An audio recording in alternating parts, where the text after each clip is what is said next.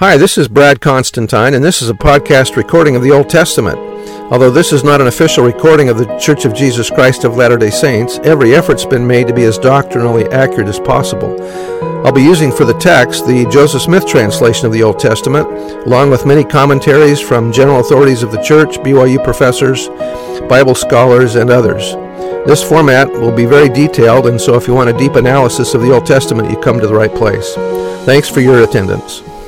Hi, welcome back to the uh, book of Esther, chapter 10. And uh, this is going to be very short, and so we're going to be getting out of class probably within a minute. I'm not kidding.